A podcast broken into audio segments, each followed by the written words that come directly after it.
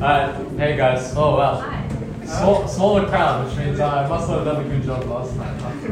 Um, the um, uh, so I've been asked to speak to you guys about science and faith, and um, each one is quite a complex topic, which I don't exactly feel qualified to speak about. And we've got to try and um, bring it together. So um, let's let uh, these guys talk about it for us. admitting that evolution is a lie. God ah. damn you, Mac! Yes, please do, Mac. Now, as you can see, this is the evolution meter, and I've put God, the creator of everything, on the right side, and evolution on the left. I've went ahead and put you guys all on the fence because, of course, you're going to hear out the lie. Actually, no. Just start where I would start. No matter, I'm righteous. I'm not going to stand here, present some egghead scientific argument based on fact. I'm just a regular dude. I like to drink beer, you know, I love my family. Rock, flag, and eagle, right, Charlie? He's got a point. No, he doesn't. See, Charlie? These liberals are trying to assassinate my character. I can't change their mind. I won't change my mind because I don't have to, because I'm an American. I won't change my mind on anything, regardless of the facts that are set out before me. I'm dug in, and I'll never change. Mac, look, you're wasting our time. You're not going to get us to not believe in evolution. And why is that? Because the smartest scientists in the entire world all agree that it's real. I'm glad you brought that up. Because, Mr. Reynolds, science is a liar sometimes. Oh boy. This is Aristotle, thought to be the smartest man on the planet. He believed that the Earth was the center of the universe, and everybody believed him because he was so smart. Until another smartest guy came around, Galileo, and he disproved that theory, making Aristotle and everybody else on Earth look like a bitch. Of course, Galileo then thought comets were an optical illusion, and there's no way that the moon could cause the ocean's tides. Everybody believed that because he was so smart. He was also wrong, making him and everyone else on Earth look like a bitch again. And then, best of all, Sir Isaac Newton gets born and blows everybody's nips off with his big brains. Of course, he also thought he could turn metal into gold and died eating mercury, making him yet another stupid bitch. Are you seeing a pattern? No. Mr. Reynolds, these were all the smartest scientists on the planet. Only problem is, they kept being wrong. Sometimes. This is insane, you fool! I'm a fool because I have more faith in the saints that wrote the Bible? Yeah, because you just read the words of a bunch of guys that you never met, and you just take it on faith that everything they wrote was true. And what makes you think what your scientists are writing is any more truer than my saints? Because there are volumes of proven data, numbers, you know, figures. Th- th- There are fossil records. Oh, fossil records. Ah! I didn't even think about the fossil records. I guess I'll concede. Oh, wait, well, one more thing before I do, Mr. Reynolds. Have you seen these fossil records?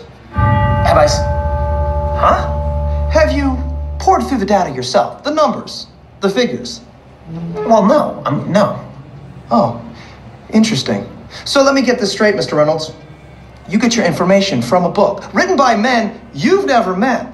And you take their words as truth based on a willingness to believe, a desire to accept, a leap of. oof, dare I say it? Faith? Come on. Come on. Look, I mean, I don't even know how I'm supposed to respond to that. Like, ah, come on. That is a, that's a false equivalency. Just answer the question, Mr. Reynolds. Sure. Yeah. Okay. I rest my case. Oh, that got me! Yeah. Thank you, Frank. Do you want me to? Put me on. Yeah, all right. What? Well, we're going on the fence. I mean, it's a shadow of a doubt. You actually don't believe in evolution anymore? I don't know, he created a reasonable doubt. He makes you sound like a stupid uh, science bitch. Oh my God. So that, that was that was good. Admitting that ev- Um, go back. Yeah. So I feel like that encapsulates a lot. Pretty like it's a parody, but um, it encapsulates a lot about how the um, the day-to-day layperson's um, discussion about faith and science is. It's um, you know you, you think about these uh, debates that you have on the internet. It's one person who's probably not qualified to speak about um, about faith, and there's probably another person not qualified to speak about science, and they're um, going at it. Um, and you get these you get this situation where you know you see people who you consider idiots talking about um, talking about these topics, and um, and I think the purpose here isn't for me to try and um, try and educate you guys about like the intricacies of evolution or the origins of the universe, because the fact is, is that I don't have the answers for that, and um, and I don't think we could have brought anybody in to, to actually answer these questions. Um, what I kind of want to bring up today is to try and rectify some misunderstandings about what science means um, in our in our day to day life and how I think the the term science um, has been misused um, uh, in today's um, language and how we've been falsely positioned as Christians to um, to think that um, that, that you know that believing in God is somehow unscientific. So I guess these are the three kind of ideas that um, the three general things that I want to talk about today. That belief in God and the understanding of science they're not opposite things, um, and that they're actually to me uh, one and the same thing.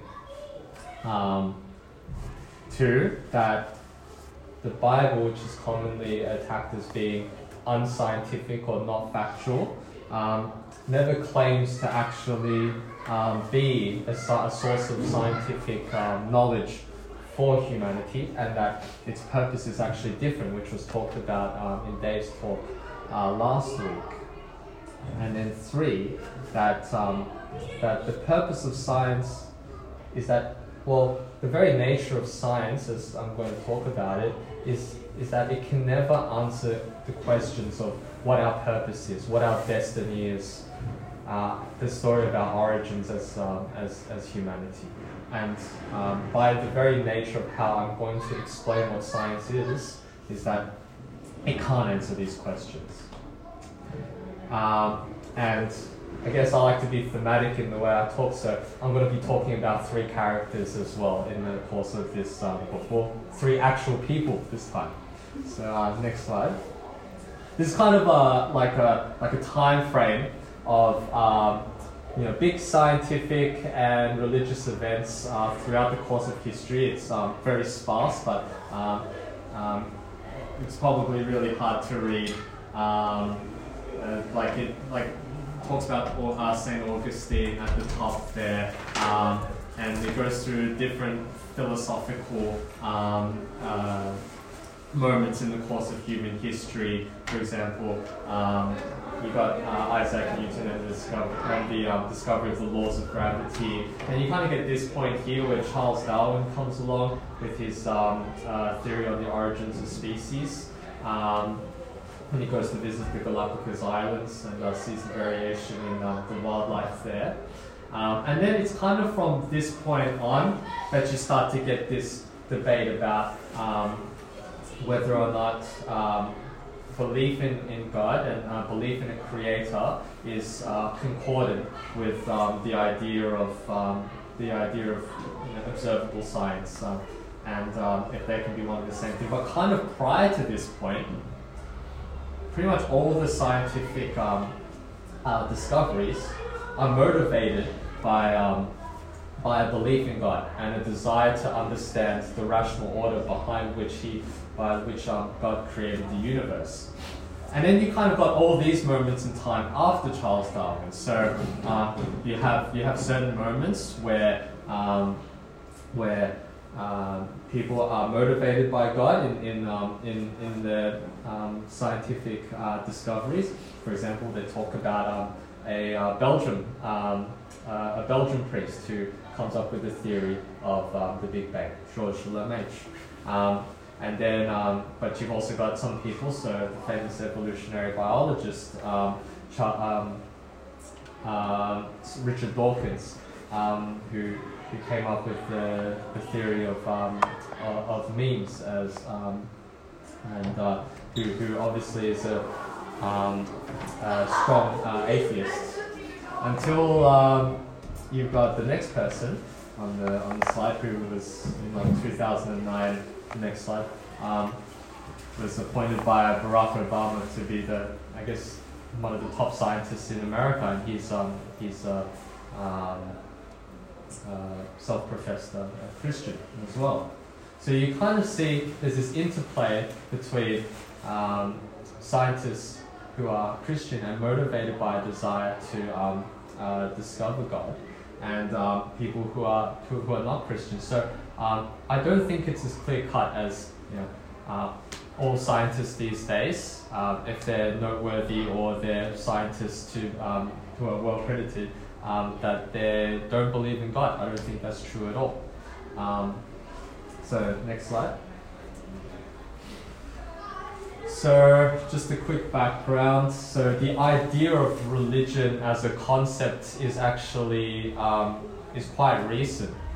Prior to the 17th century, it's just an accepted fact to believe in God. And there isn't, like, it's part of your identity. You don't kind of see it as a separate thing that I, you know, I, I believe uh, in God or I believe in a religion. It's just part of your identity. It's an accepted thing. So it, until the 17th century, there isn't really a word for it. Um, and um, it's kind of termed differently than the word religion. So you have, um, I'm sure Dave would have talked about it last week, um, the word Torah um, means instruction or law.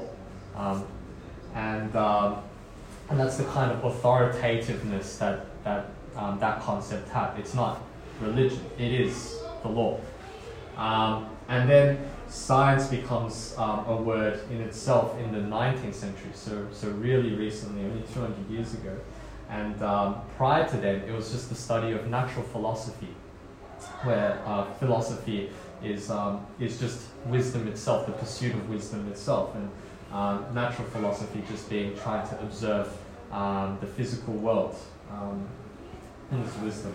So you can see all these quite um, profound texts that have been written in the past by notable figures they talk about it in terms of natural philosophy, not in terms of science, and we don't have concepts like bio biology and physics until a lot later. Um, next. So, what I'm trying to set up here is that um, the concept of God and science, they're not um, really separate things.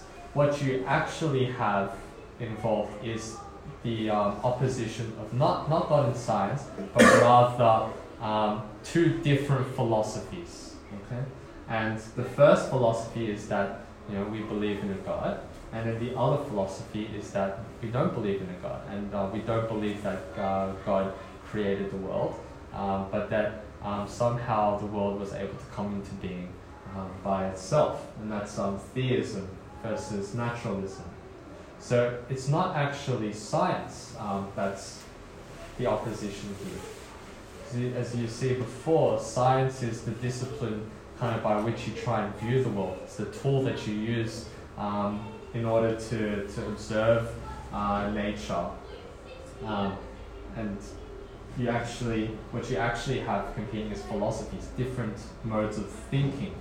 Um, and there's a really good talk, it's hard to get the um, screenshot there, but that's a dude called uh, John Lennox, and I put a link there uh, to a video that he talks about. It's about an hour long, and um, and he is the uh, emeritus professor of mathematics at Oxford University, and he gives a talk about um, is belief in God anti-science, uh, is belief in God anti-rational, and um, and it's a really really great talk. So you should and does a job much better than me. So uh, I, would, I would highly recommend watching that video, and it's very accessible. Um, but what I want to set up is that what we're actually talking about is um, conflicts in belief. It's not actually a conflict between God and science. Um, and I'll elaborate that a bit further. So this is the first guy I want to talk about. Uh, is there any guesses as to who this guy is?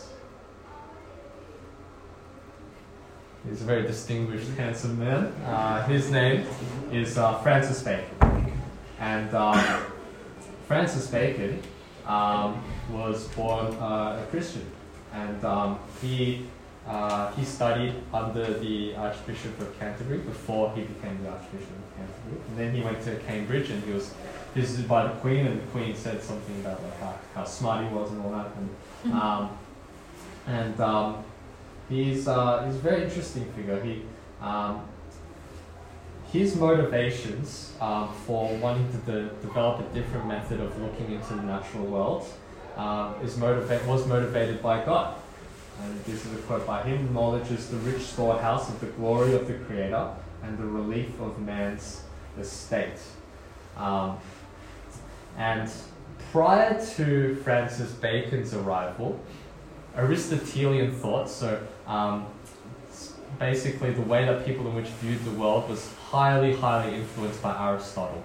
Okay, so um, Aristotle lived before Christ, and um, he was the student of Plato, um, and this is all in uh, ancient Greek culture, and um, and Aristotelian thought was um, was mainly based on something called deductive reasoning, which is where it's, it's, it's, it's actually not too hard of a concept to understand. It's when you already have a, um, something that you deem to be true, and then you derive other truths from it. Okay? So, any math equation, when you do algebra, when you think of when you already start off with uh, x equals something, and then, well, you want to find what x is. You already start off with a statement. You know that statement is true because it's there, and you have to try and derive what x is. The way you derive through it is deductive reasoning. But what Francis Bacon thought of was something called inductive reasoning, which is where you don't start off with the truth. You start off based on what you observe, and then based on what you observe, you try and derive the truth from that. So if you think back to when you do your scientific pracs in high school, you start off with you start off with a hypothesis, and then you start off, and then you you observe that thing in action, and then you try and derive conclusions from that, and that's inductive reasoning. And Francis, the way um, when he when he talks about this, this actually becomes the basis of our scientific method that you know, everyone uses today when um, when they conduct scientific experiments. So it's trying to, it's it's in this man's way of trying to observe the natural patterns within our world that he believes is set out by God that he shapes the way science works today. Um, and I think it's, and I'll come back to this quote a bit later, but um, he said something very interesting, which is a little philosophy inclines man's mind to atheism, but depth in philosophy brings men's minds about to religion. And uh, I want you to remember that quote as I talk about other people um, later on in this presentation. So this is the this is essentially um, what I was saying before. So this is the text that um, this is the book that he publishes, and basically he has a high reverence for Aristotle. This guy loves Aristotle, uh, but he sees that there's something not quite right in everybody just thinking the same way as Aristotle. Uh, everyone just going based on deductive reasoning as the way to observe the world, and he um, and he comes about with a new way um, to look at the world. Um, and yeah, he's pretty much explained already what this is about. So you've got um, so now you've got modern day scientists um, utilizing the, the methods of um, set out originally by Francis Bacon and the way they carry out their experiments nowadays. But then you've got them um, starting to make statements that aren't actually scientific. They're not. They're not based on um, on things that are observable. They're not based on things that you can measure.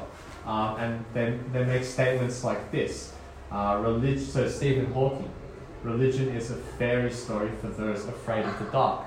What what part of that statement is can actually be measured? Can actually be observed in people? It can't be. So this isn't a statement of science It's a statement, it's a philosophical view. It's a statement of belief. It's a belief that people like us cannot face the truth, which is, there's no way to prove that's true. Um, so, next slide. And so, what I think is actually being done here is, is a debate of philosophy. And it's that when scientists make statements, um, they're seen as scientific statements. But I don't think that's necessarily true. When a scientist says something, not everything they say is actually a true scientific statement. Scientists are also capable of making statements of belief. They are free to express what they believe. Um, but I think you start off with a false premise here that everything that scientists say is, is a statement of science. Um, and then what they try to, what's, what's tried to do with a statement like that is that um, anything that, so things that have not been explained yet, um, is that religious people, people like uh, people like us, Christians, that we try and attribute God as just a patch to things that cannot be explained yet, um, which again is another statement that is not observable. It's not uh, able to be directly measured, and so you have a false assumption like that and therefore you make the statement that therefore believing in God is an unscientific thing. And do you see here how this in itself is deductive reasoning? It's a syllogism, kind of Aristotle's view, which is kind of the opposite of what Francis Bacon was trying to do when developing the scientific method.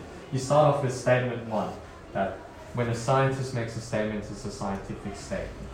When, um, um, when um, when religious people um, uh, they believe in God, they're just trying to make a patch for um, for things that cannot be explained yet, and therefore, whenever God, whenever therefore, uh, the belief in God itself is an unscientific thing.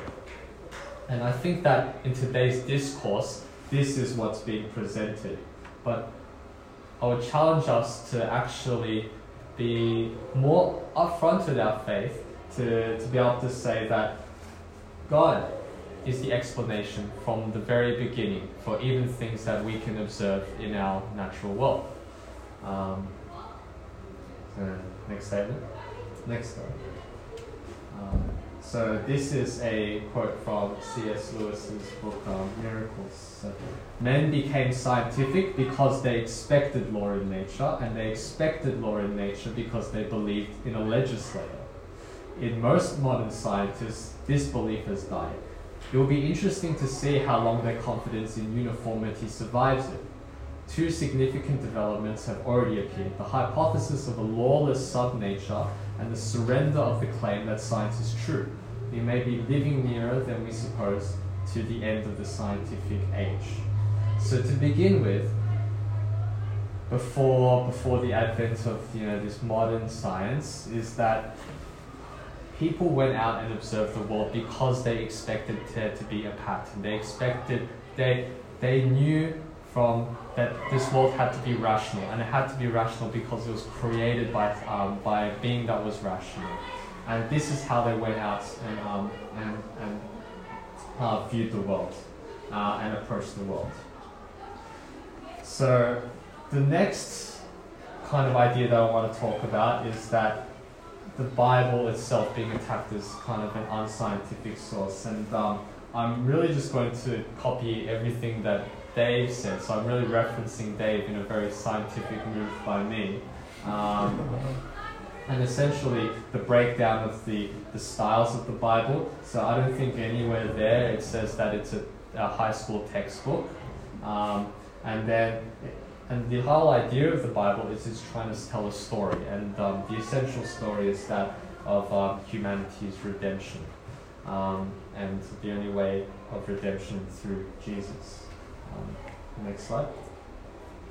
So this is this act uh, like probably should read this in your own time. It's uh, it's really good. Um, but um, this was uh, written by uh, Augustine in his uh, Confessions, and he essentially um, he essentially says that he, he, he essentially says that the story of um, the story of creation um, was never actually meant to be a scientific statement to lay out exactly how God created the world. Uh, it's a it's a mythology tale, um, and the, the the the audience that the the story of Genesis is um, is being written to is people who understand the world through the lens of storytelling, through um, through mythology tales, um, and that the Augustine back in the fourth century um, is saying that you know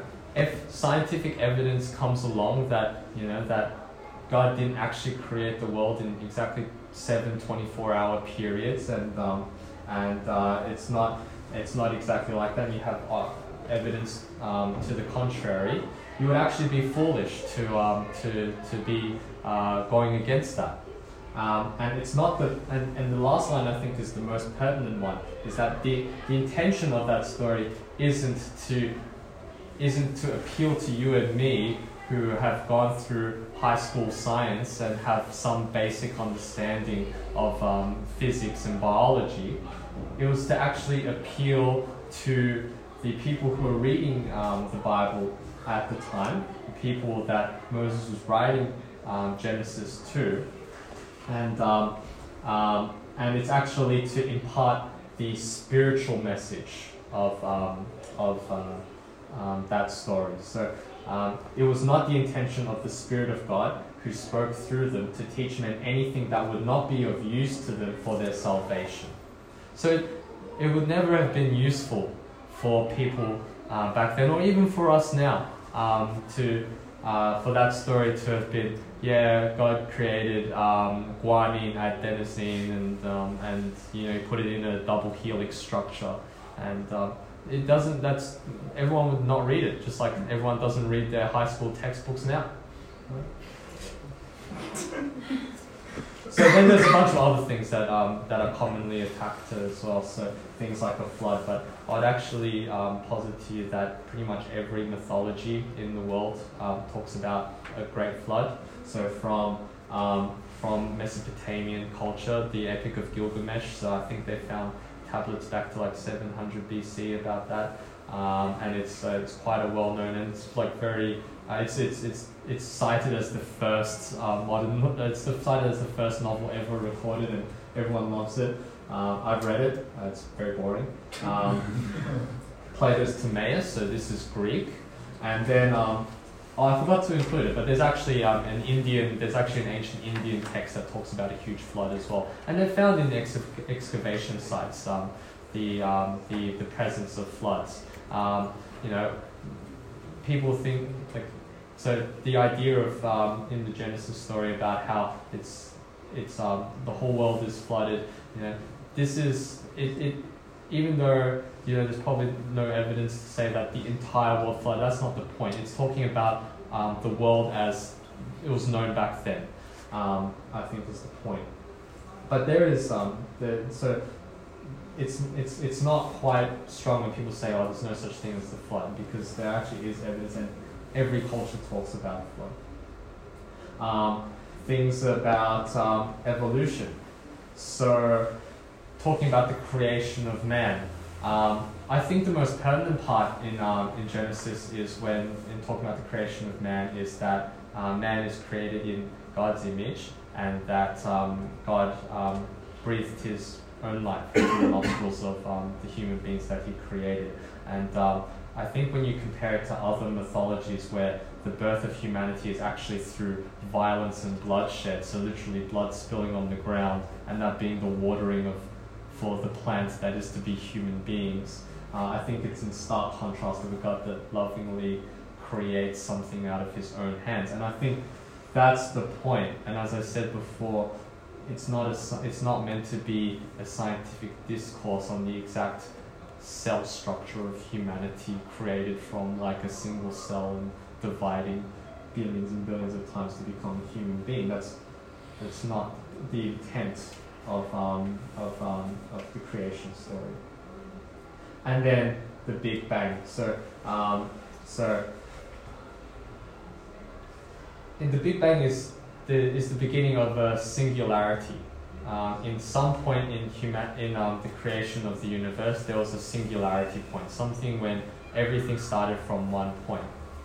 And I think the Bible actually talks about it as a start from one point, because they talk about in the beginning, and that's the start point. In John, talk about the Word, and that's a start point. So I don't think it's uh, I don't think it's in stark contrast that people see that there is observable signs of all every all things coming from a singularity point at some at some point, whether it be billions of years ago or millions of years ago, or however they uh, however it's decided how long something occurred ago. I think I don't think it's uh, unscientific at all for us to believe that it all came from a single origin, and I don't think it's uh, wrong for us to say that that single origin is God. What I would say to you is that the, the focus of the Bible is why that origin came to be, rather than how it came to be. So the second guy I want to talk about uh, about all this is uh, oh you didn't even give people a chance to guess. Sorry. It's a handsome guy called Gregor Mendel. Uh, this is uh, Gregor Clegane. Um, so this dude was also um, was also um, so he was a friar, and uh, he was an Austrian guy, and um, he was the son of a farmer. And basically, he went into religious life because at the time, um, going into an abbot was pretty much the only way to get free education. Otherwise, you would have to pay for it. Um, and because he was poor, that's what he decided to do. So you can see, I guess the point of that is, back then, back then, being being religious and pursuing science was one and the same thing. It was that was funded by the state to pursue science in the name of religion. Okay.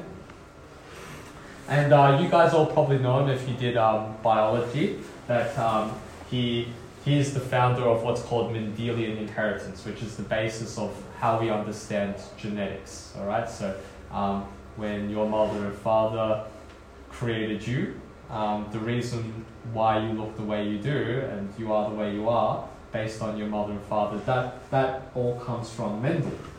Um, so he was encouraged by the people who owned um, the uh, monastery in which he worked, so other religious people, to conduct experiments on plants um, to see how they grew.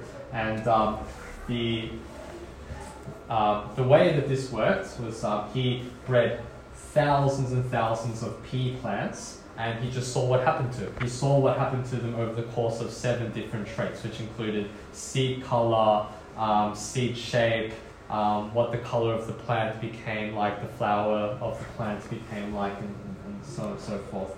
And um, this is an example of inductive reasoning, so where you where you observe what happens and then you make a conclusion about it. Um, and this is occurring all at the same time as Charles Darwin when he goes and he writes his book on the origin of species. It's, it's exactly the same time frame.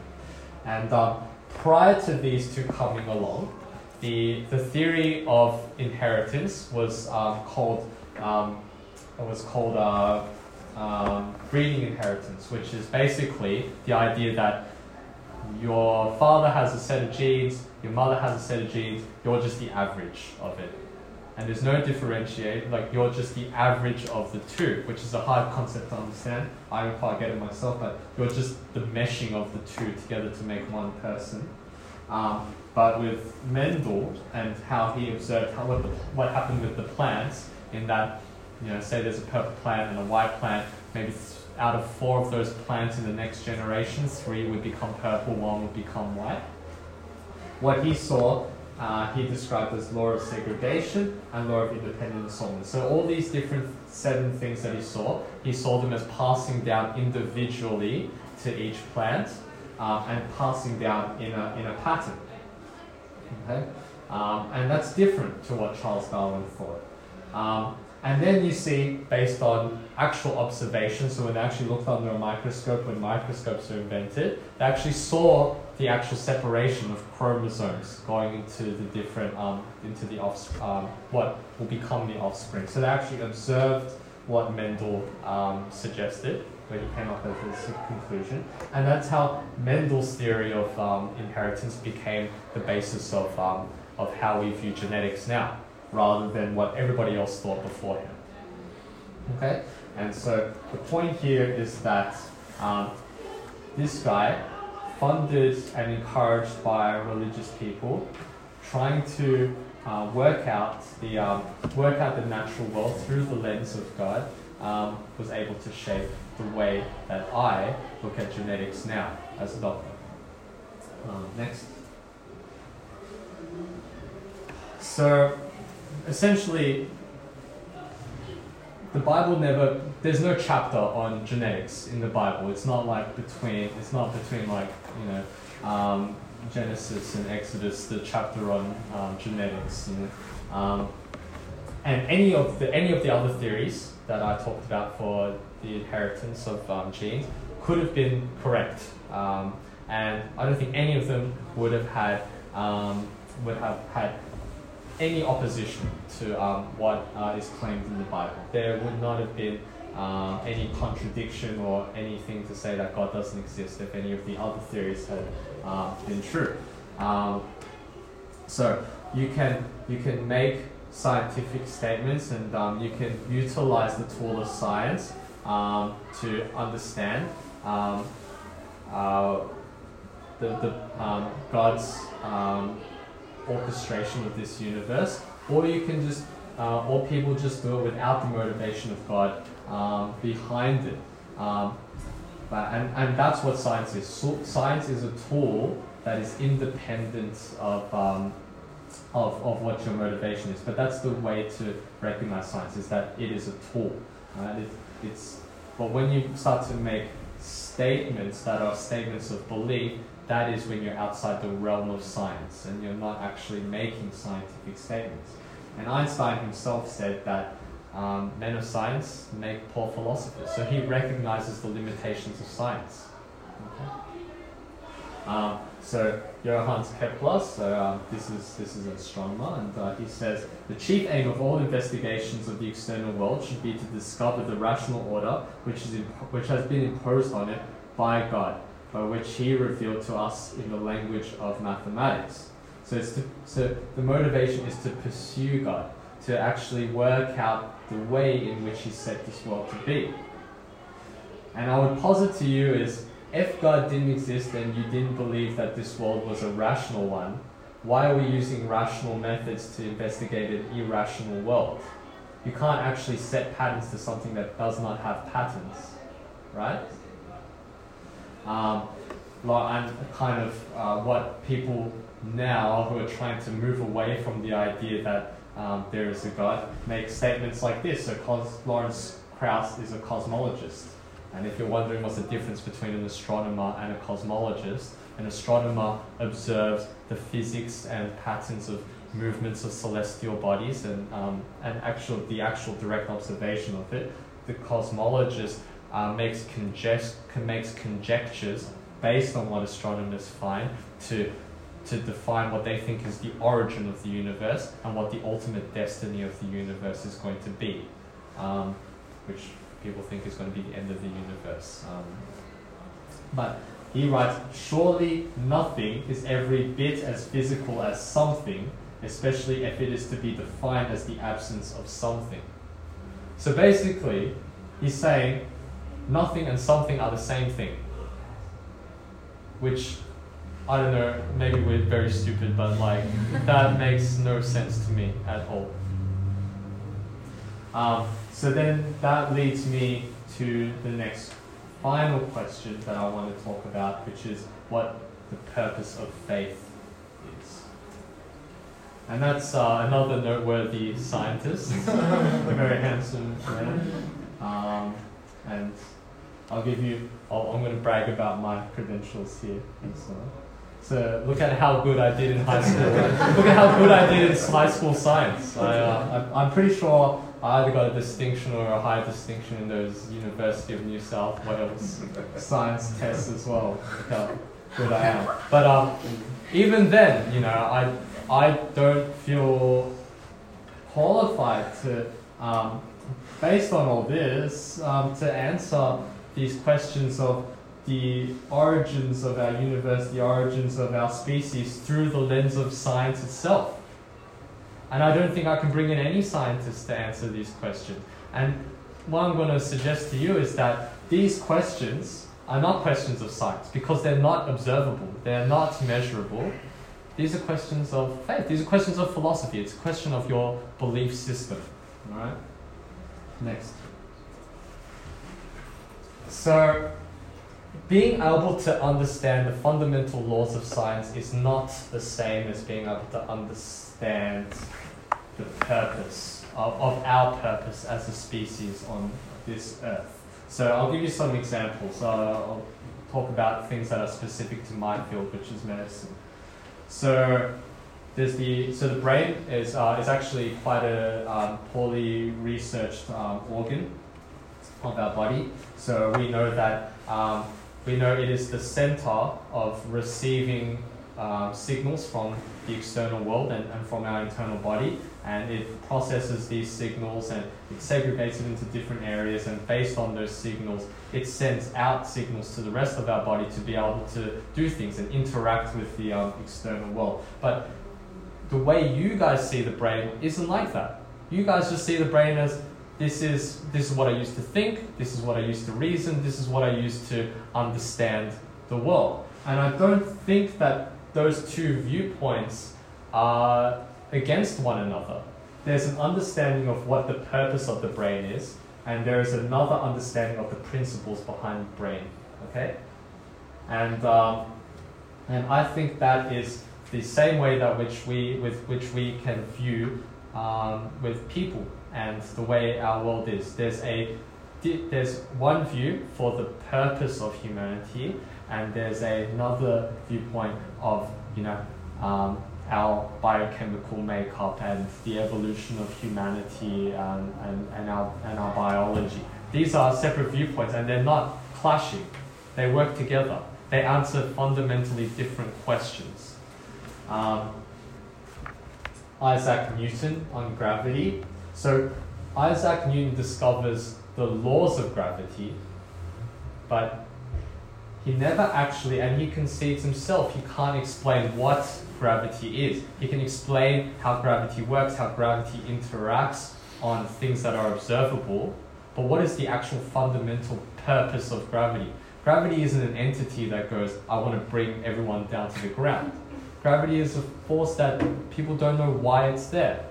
What's wrong with us just floating around? You know? So these are two fundamentally different questions, and you need two different lenses to which to view them. So a lens of philosophy and a lens of science to answer these two separate questions. So next. So Wittgenstein is kind of your classic tortured philosopher, and this guy like tried to kill himself um, because of the weight of his genius. And uh, so he's taught by a guy called Bertrand Russell. And uh, you guys, I don't know if you've ever heard of Bertrand Russell, but he uh, he's this uh, famous English uh, philosopher who came up with this thing called uh, Russell's teapot, which is meant to be a counter argument against the existence of God. His his point is that if I claim that there's a teapot circulating around in the universe, none of you can disprove that there's a teapot floating around in the universe, and therefore, um, therefore, the same reason as the way Christians say that there's a God, nobody can disprove that there's a God. So therefore, it's fundamentally unscientific for us to say there's a God, and it's unscientific for him to say that there's a teapot floating around somewhere in the universe because because we can't observe it. Nobody can disprove it, and um, it's meant to bring us down for thinking in something that other people can't disprove. Which actually works to my point is that that the idea of um, the idea of belief is not observable. It's not. Um, it's not directly measurable. And so Wittgenstein was actually born um, a Catholic. Then he got some education, and then he was smart enough to realize, oh, I should become an atheist. and then he became even more of a deeper thinker, and then became smart enough to realize, oh wait, atheism doesn't answer my questions of purpose and destiny. And then he becomes older and supposedly wiser, and then he be, and he conceives that there's a God at the end of the day. And he um, writes a little. Uh, so so this is what I wanted you to remember. That a little bit of philosophy brings you towards atheism, but a lot of philosophy brings you towards God. Um, and the last thing, the last thing that he ever writes about religion, um, he writes that uh, to the glory of God, uh, that my neighbor may be benefited thereby. That is what I would have like to say about my work. So what he's what he's actually saying is that what he wants people to realize through his struggles is not to go through what he had to go through to reach God. That people are benefited by his struggles to actually just reach God in the first place. Um, and um, what he, what I think is um, really great that what he says, the great delusion of modernity is that the laws of nature explain the universe for us. Uh, the laws of nature describe the universe, they describe the regularities, but they explain nothing. So they don't explain the purpose of things. They explain patterns and, um, and um, how it works, but it doesn't explain what its purpose is. So I guess to summarize all this, um, is, is basically this idea that I think you've got two separate questions um, going on. And science is a tool by which we can answer the questions of what can we define and observe in our world. Uh, but the questions of what our origins are, what our destiny is, what our purpose is, what is morality, these are metaphysical questions, things that we cannot directly observe. And, um, and if science is a tool which measures things and, and um, is able to, is, is used to observe things, by its very nature, it can't answer questions that are metaphysical. And so does that mean, you know, that we should feel stupid, um, that, we, that we're choosing to, uh, that we are going against science observation to try and answer metaphysical questions? Well, certain people think so. So Richard Dawkins says, using God as an explanation is absurd, since God is by definition more complex than the thing you are explaining. So he's saying that you're stupid for um, trying to use God as an explanation um, for things uh, for things that are simpler than God, because you're just using something more complex to explain to explain something that should be simpler. But then I guess the question um, that you would ask him is any book that he writes, if I'm trying to explain what he's written, to another person who hasn't really read the book or doesn't understand it, if I say, well, where did this book come from? It came from Richard Dawkins. then Isn't that going against what he's saying? If I'm trying to say that this book came from his mind, that he actually wrote it down, isn't Richard Dawkins more complex than what he actually wrote? Right? So, my what I would posit is that um, a metaphysical question requires a metaphysical answer. And um, do metaphysics hold weight or importance in a physical world? Well, what I would say is you have a brain which is physical, but it's actually your mind that interacts, that reasons, that connects with other people that's more important than the actual physical structure that is your brain the purpose of it is more important than how it works. Um, so I do think it is important in our physical world, and by extension, I think God, um, as as what I would say as a physical being, but as a metaphysical being in this kind of uh, context, holds importance in our physical world too, the same way that our mind holds importance over our body. Uh, next. Um, so I just want to leave you with this of how you can go down these different routes. So the I think the fundamental conflict is between two opposing philosophies, which is a belief in God or or a belief that there is no God, and it's not actually between God and science. And this is what you could go down if you go down the atheism route, which is Charles Darwin's famous doubt. Uh, but then with me, the horror doubt always arises whether the conviction of man's mind, which has been developed from the mind of lower animals, are of any value or at all trustworthy. So he's saying that because we have evolved from lesser creatures into what we are, how can we even trust ourselves um, to, to, to be um, correct in anything? Because we would just evolve into something even greater than what we are now, something even smarter than before now, capable of reaching even greater truths um, than what we are now. So things that we believe now, things that we are coming up with now are, are rubbish um, compared to what it, uh, what it will be. Um, and that's the kind of insanity that you can drive yourself into if you um, if you try and take God out of the picture. But for me, when I uh, when I was struggling with these questions as a non-Christian, and then with supernatural intervention coming to God, um, I come down to um, a, a path that I think ultimately brings me towards sanity when I'm here on earth, but um, one that brings me to uh, ultimate salvation. That I'm a chosen person, um, and that um, that I'm God's possession, and that um, He's brought me out of darkness and into the light, and that you know I feel that that's worthy of eternal praise. Um, so I'll just leave you with these last messages. Uh, do not be conformed to this world, but be transformed by the renewal of your mind, that by testing you may discern what is the will of God, what is good and acceptable and perfect. And um, but seek first the kingdom of God and all His righteousness, and all these things will be added to you.